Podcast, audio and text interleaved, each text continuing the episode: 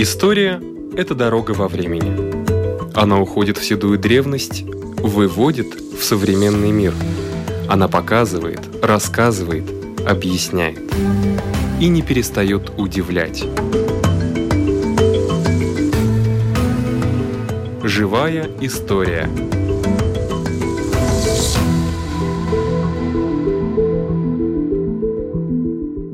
У микрофона Лидия Чера.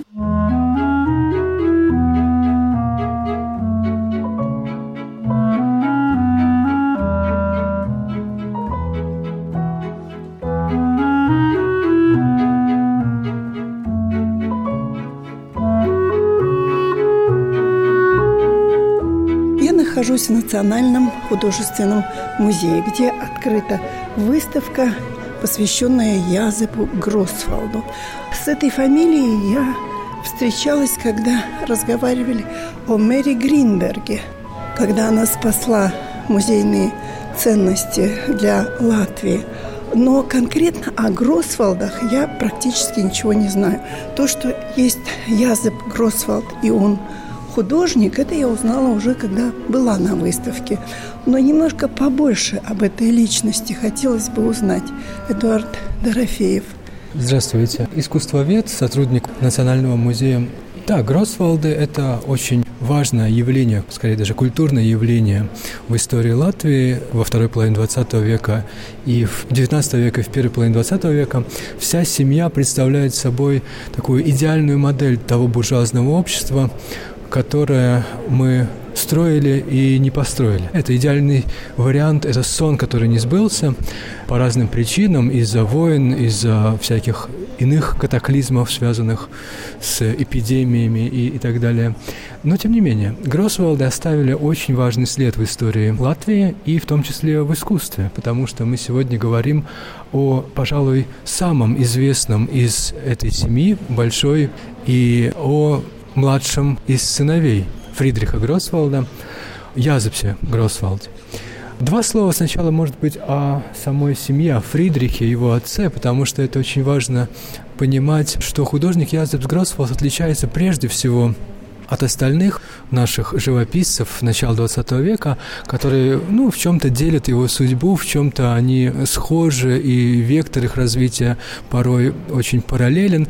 Но, тем не менее, Гроссвалд отличается своим происхождением. Это редкий случай такого буржуазного, настоящего художника в Латвии.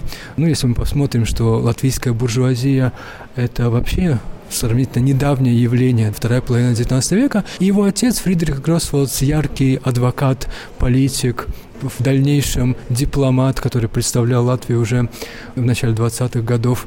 Это настоящая буржуазная семья. Это отец заработал большое достаточно состояние. Это без преувеличения можно говорить, что Гроссволд родился в семье миллионера в своем большом доходном доме, где все из пятеро трое сестер и двое сыновей могли свободно расположиться в своих собственных апартаментах.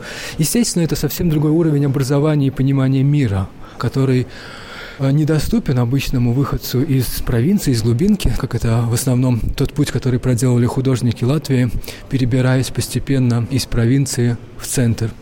Поэтому Гроссволд изначально это человек мира, человек Европы того времени, получивший шикарное образование, являвшийся полиглотом, шесть или семь языков мы, наверное, можем насчитать, включая, если латынь, лицейское образование гимназическое.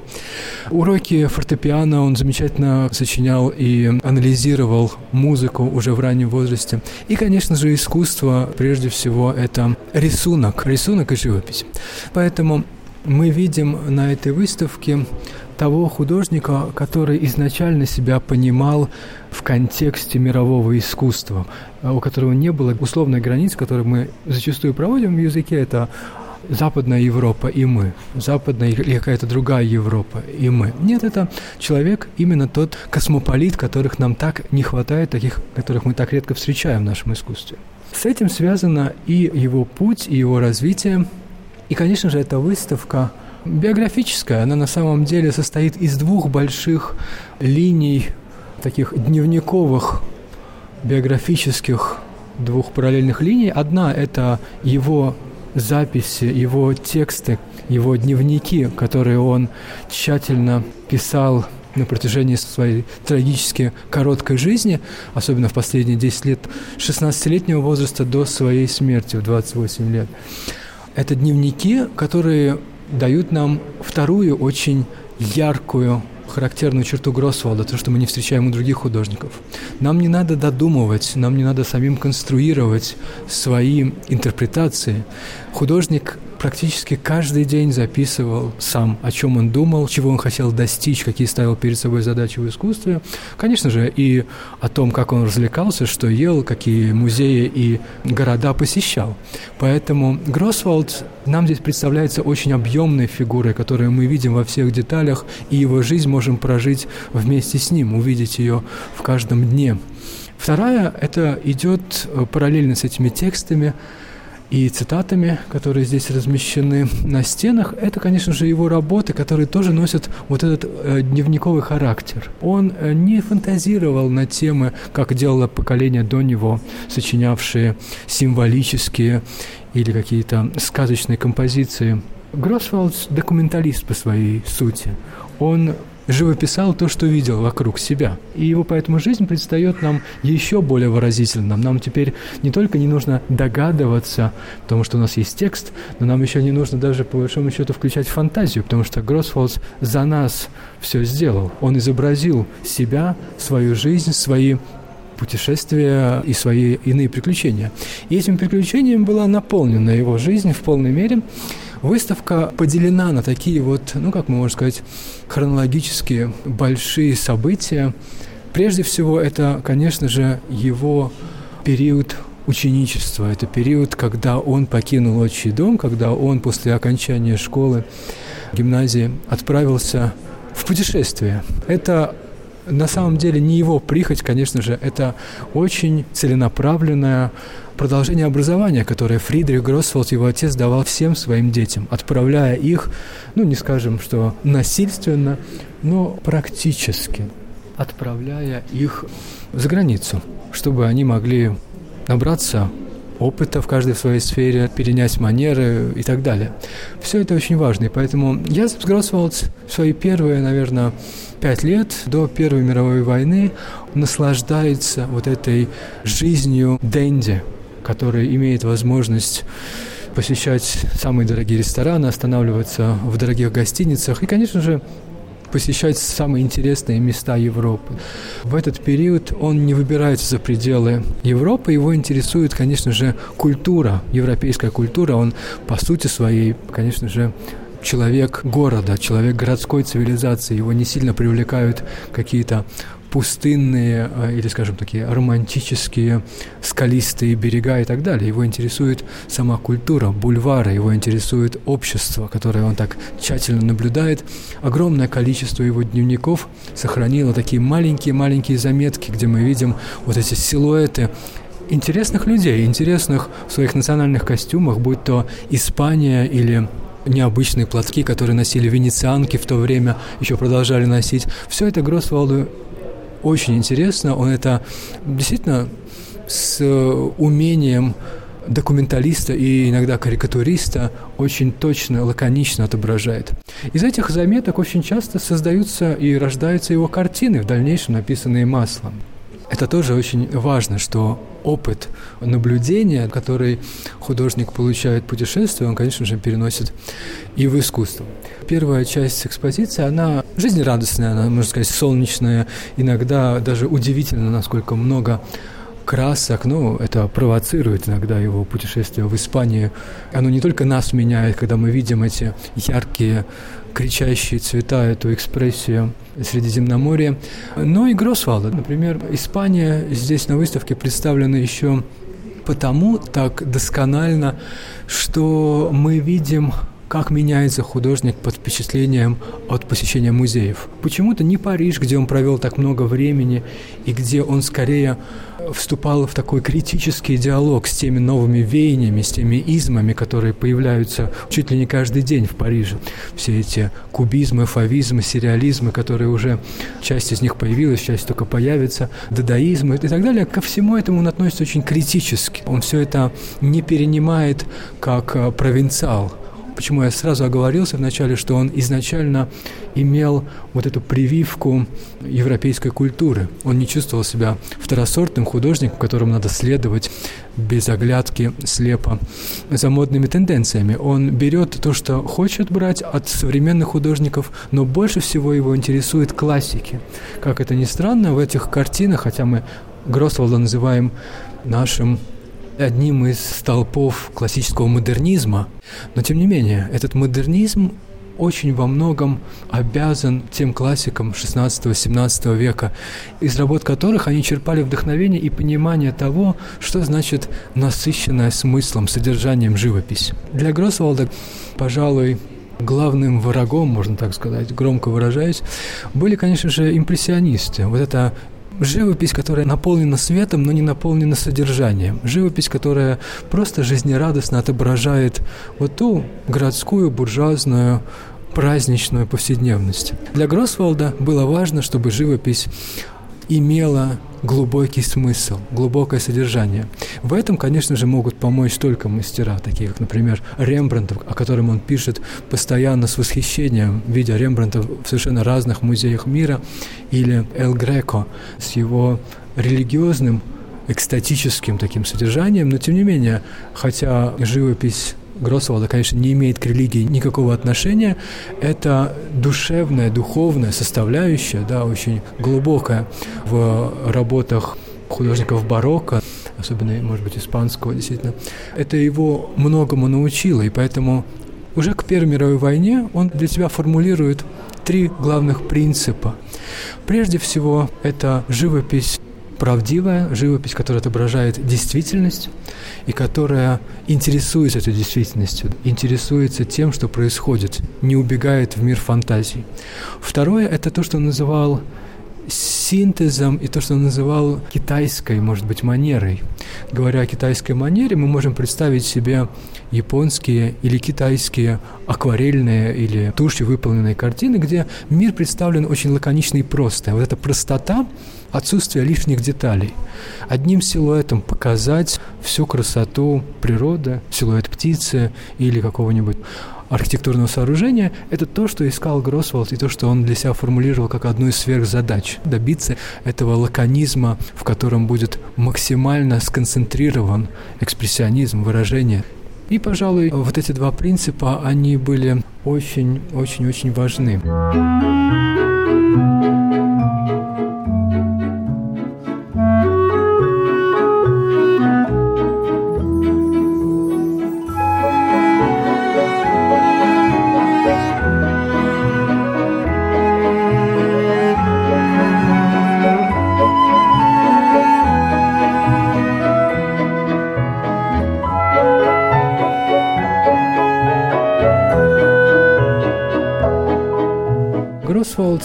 Первой мировой войне подошел уже со своим сформулированным таким принципом, чего он хочет добиться. И, конечно же, вторая часть выставки посвящена уже событиям, начиная с 1914 года, с начала Первой мировой войны. Гроссвалд еще в 2014 году еще вернулся только из Парижа, и он еще увидел, застал ту Ригу, которая не почувствовала на себе всего драматизма событий. Но вскоре это его коснулось. Коснулось и всех, как, естественно, мы знаем из истории. И с картины 15 года, вот здесь такой переломный период, мы видим сначала красивых женщин с веерами, мы видим портреты его сестер, Маргариты Гроссвалда, вот в разных ее красивых ипостасях. И мы видим вот этот манерный, еще салонный, жизнерадостный период, который быстро меняется в мгновение практически на те переживания, которые Гроссволд имел возможность наблюдать прямо, не выходя практически из дома, потому что их дом, который находится на сейчас это Аспаза из. Это дом между двух гостиниц напротив практически оперы. Желтый дом Гроссвалдов, где, собственно, конечно же, можно было очень хорошо видеть текущие мимо вереницы, караваны беженцев, которые стремятся скорее попасть на железнодорожный вокзал, с которого проходила эвакуация. Фронт приближается, морской берег уже недоступен всем, для эвакуации используется железная дорога, и, естественно, это вереница беженцев, которые потеряли все, погорельцев и так далее. Она, как документалисту, конечно же, становится Гросвалду главной темой. Он не может мимо этого пройти. И здесь его первая заслуга, бесспорно, главная его заслуга одна из главных заслуг латвийской живописи. Он первый обратил на это внимание. Казалось бы, так странно, что все видят, все находятся внутри, но, как мы знаем по себе, иногда, находясь внутри, мы не замечаем каких-то очень важных событий. Нужно отстранение, нужно время, наверное, чтобы посмотреть со стороны, и поэтому талант иногда художника не бежать от проблемы, а ее увидеть, это на самом деле очень нетривиальный талант. И Гроссвелл был именно тем единственным, надо сказать, художником, который увидел в этой теме огромный и потенциал, и значимость. Он стал первым, кто этих героев, новых героев, людей, не сломленных судьбой, сильно потрепанных, но не сломленных, героев стрелков, защитников Отечества да, и так далее, он их первым стал делать героями своей живописи, превращая их в такие лаконичные, практически, ну скажем, геральдические символы, которых можно ставить на герб символы отваги, символы Родины. В это время Гроссвелл в значительной мере также перерождается, теряя такую свою крепкую ну вот, скажем, такую космополитическую оболочку, и становясь очень национальным художником, который действительно пишет и думает о народе. Это не пустые слова, а он действительно изнутри смотрит и понимает, что свою принадлежность глубоко осознает, и поэтому эти люди для него становятся еще ближе. Те герои, которыми наполнены его картины.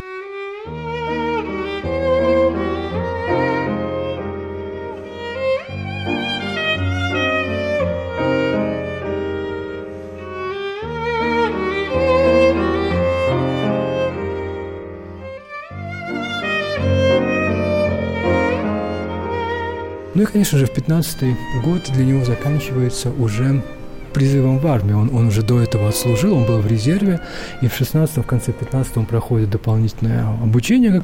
И весь 16 год – это конечно же, его фронтовая жизнь, которая тоже в полной мере отражена как никогда, как редко мы вообще видим в истории мирового уже искусства, не только латвийского, когда человек находясь внутри событий, фронтовых событий, войны, отображает это, используя самый современный язык, который на то время доступен. Это не фотографии, как многие журналисты могли, например, приезжая на фронт, фотографировать.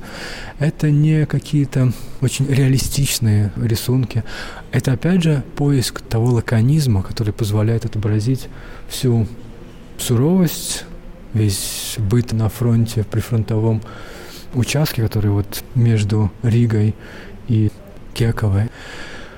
И поэтому, да, в этих рисунках он, опять же, с такой доскональностью, с подробностью отображает очень разные события и ситуации. Он не был сам среди пехотинцев, обычно среди пехоты, он был кавалерист и, и скорее даже работал в штабе как офицер, занимаясь исследованием и разведкой позиций врага и так далее, работая больше с картами и используя свой талант знания языков в работе, допрашивая противника и так далее.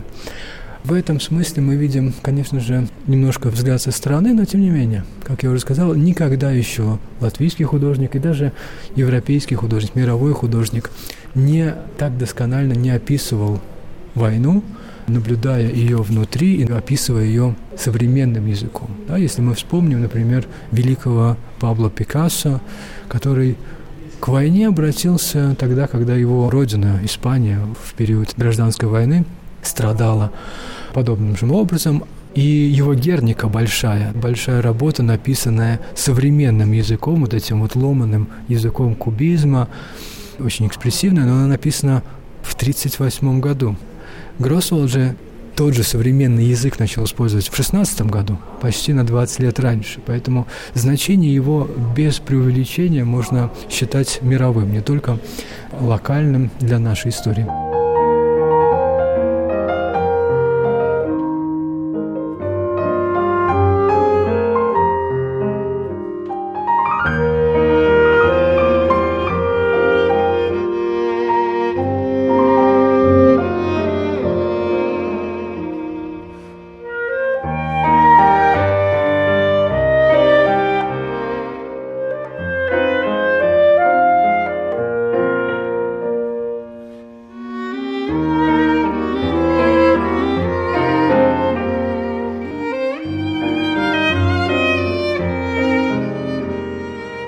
Выставке представлены два огромных цикла, которые мы собрали вместе из своей коллекции и из коллекции шведского музея в Эрмланде. Почему Гроссволдс, почему его работы оказались в Швеции, это очень естественное было событие, связанное с его сестрами. И Лина, сестра, и Маргарита, которая вышла замуж за шведского офицера в 1940 году, приняла шведское гражданство и прожила до конца 70-х в Швеции.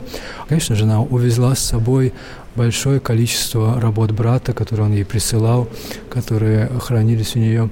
И в конце 70-х она завещала, конечно, свою коллекцию шведского музея, находясь в Швеции, являясь гражданкой Швеции.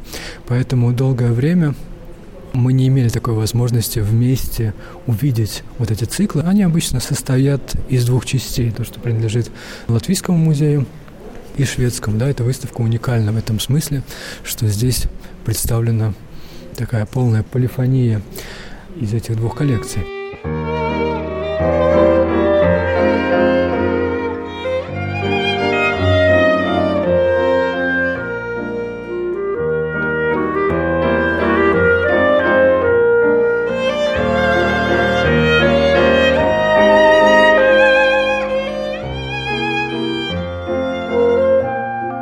Если первое важное – это серия, посвященная стрелкам, это серия, связанная с Ригой, то вторая огромная серия это посвящена его путешествию, уже первому путешествию на восток.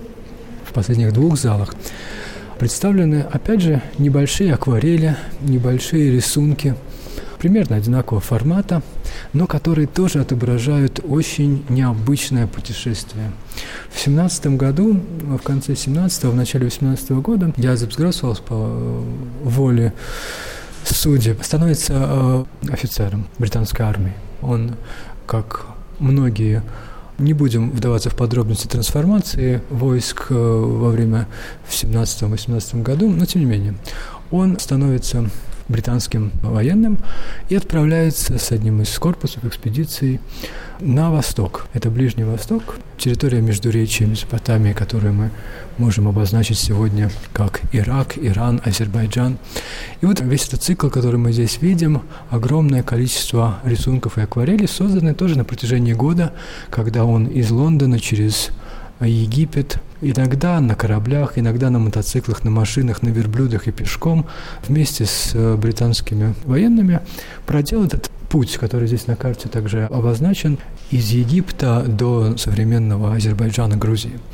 И весь этот год, превознемогая всякие и природные, и не только трудности и опасности, был создан вот этот цикл, который тоже уникален. Почему? Не только уже мы упоминали язык, которым Гроссвалдс показывает нам и рассказывает о культуре, которая для него, естественно, экзотическая. Он смотрит на эту культуру как турист, он не до конца понимает, конечно же, все реалии Востока, но его это очень интересует. Он даже пытался изучать фарси и создавать небольшой свой словарик персидского языка.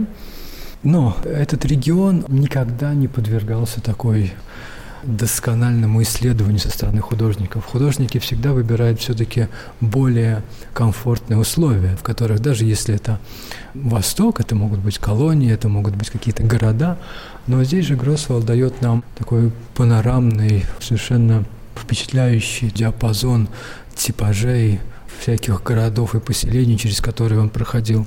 Поэтому этот цикл, вот весь 18 год, события, которые происходят в Европе и в Латвии особенно, он узнает, конечно же, из корреспонденции, из переписки со своим братом. Его брат Ольдерт, о котором тоже много можно говорить, был замечательным и искусствоведом, и дипломатом. Дипломатическая деятельность его была особенно выдающейся. Брат, который был, может быть, более практической натуры человек. Он работает уже в дипломатической миссии в Париже, представляя латвийское правительство. И, конечно же, он следит за событиями и все сообщает брату. Его интерес к судьбе Родины отображен в его дневниках, но в акварелях здесь мы видим вот этот экзотический восток «Тысячи одной ночи», который Гроссвалд так любил еще в детстве и с таким восторгом увидел.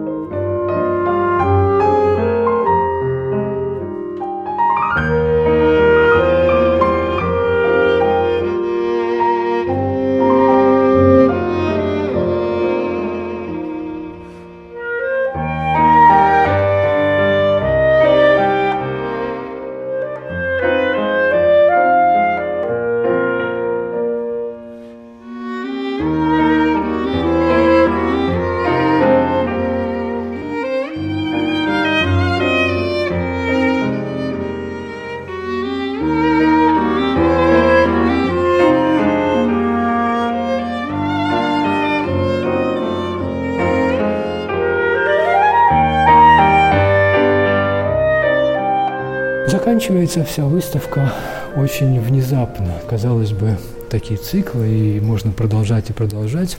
Но внезапно мы входим в последний зал, и, и все обрывается несколько больших работ, которые он успел написать по впечатлениям от этого восточного путешествия, несколько больших масляных работ. И э, в то же время мы видим большую телеграмму, проект, спроецированную на стену телеграмму, где его брат пишет родителям, что в Париже в начале 20 года, в феврале, его брат Язеп Гроссов скоропостижно скончался от испанского гриппа.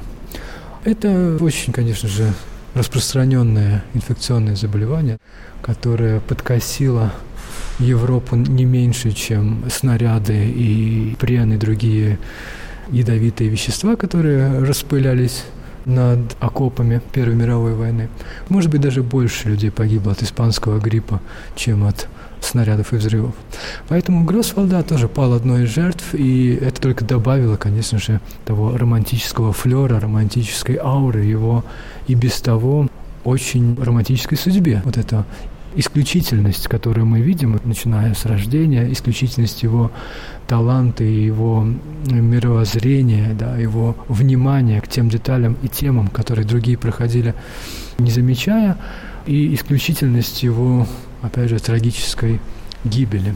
Все это создает, конечно же, образ вот такого очень романтического персонажа, заметного, как я уже сказал в самом начале, благодаря его дневникам, опять же, мы его видим очень объемно. Многие художники писали и были замечательными живописцами, но о них, к сожалению, порой мы не можем ничего сказать, не имея даже ни одного письма, ни одного их автографа, говоря о разных периодах. Гроссвалд здесь же постарался оставить о себе, как будто зная, предчувствуя свою раннюю кончину. Его попытка захватить и сохранить каждое мгновение и в своих дневниках, и в своих акварелях, она, конечно, тоже очень особая и выделяет его на фоне многих-многих живописцев и латвийской, и мировой истории искусства.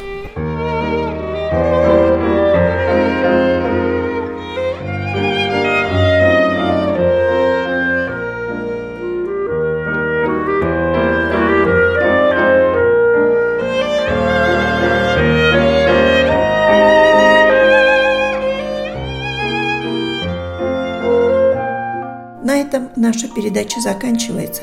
Всего вам доброго!